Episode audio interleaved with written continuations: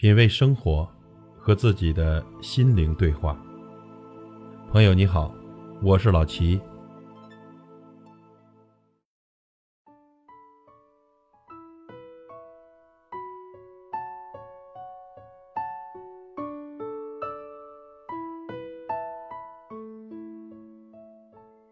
姑娘，新的一年，请不要做一个好嫁的人。作者。张丫丫，致最好时光中的你。一年一度的新婚快乐，大朋友小朋友们，做好微笑面对三叔三婶大妈大姨的准备了吗？怎么一把年纪了还不抓紧找个男朋友呢？别总把心思放在工作上，也考虑下终身大事。不要老是讲究那些精神契合，感觉对了，差不多遇到个合适的，嫁了吧。早点成家要娃，唠唠叨叨一大堆，无非就是劝你做一个好嫁的姑娘。可是，好嫁真的就是步入婚姻殿堂的标准吗？那些所谓的好嫁，并不是要求你优秀，反而是要求你差不多将就。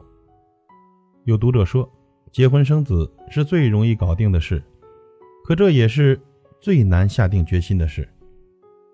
试图规劝女孩去匹配一个尚可的对方，乍看是过来人为你好的苦口婆心，可只有身处其中，才能体会这种被僭越人生的苦恼。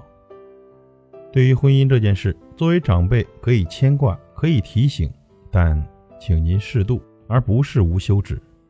因为渴望得到心仪的爱情是每个女孩的愿望，她恨不得等到那个对的人说一句：“不要独自流浪了。”快一点到身边来吧。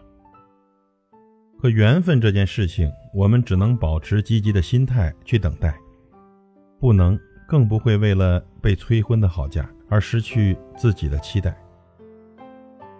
婚姻对于长辈来说是组建家庭的心安，而对于现代的姑娘却意味着长情与懂得。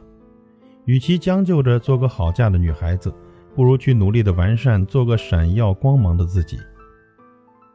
低调的降低择偶标准，找个合适的嫁了，那是对余生的妥协和自我放弃。经历多了，也便懂了那颗倔强等待的心；懂得深了，也便了解了那个要到来的人。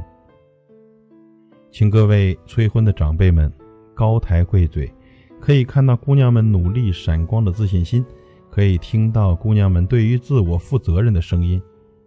不干扰，不强迫，不急于规劝和对比。那些因为各种借口都还没嫁的好姑娘们，依然有颗傲娇寻觅的心和努力完善自己嫁给爱情的期盼。愿你不是好嫁姑娘，致最好时光中的你。品味生活，和自己的心灵对话。感谢您的收听和陪伴。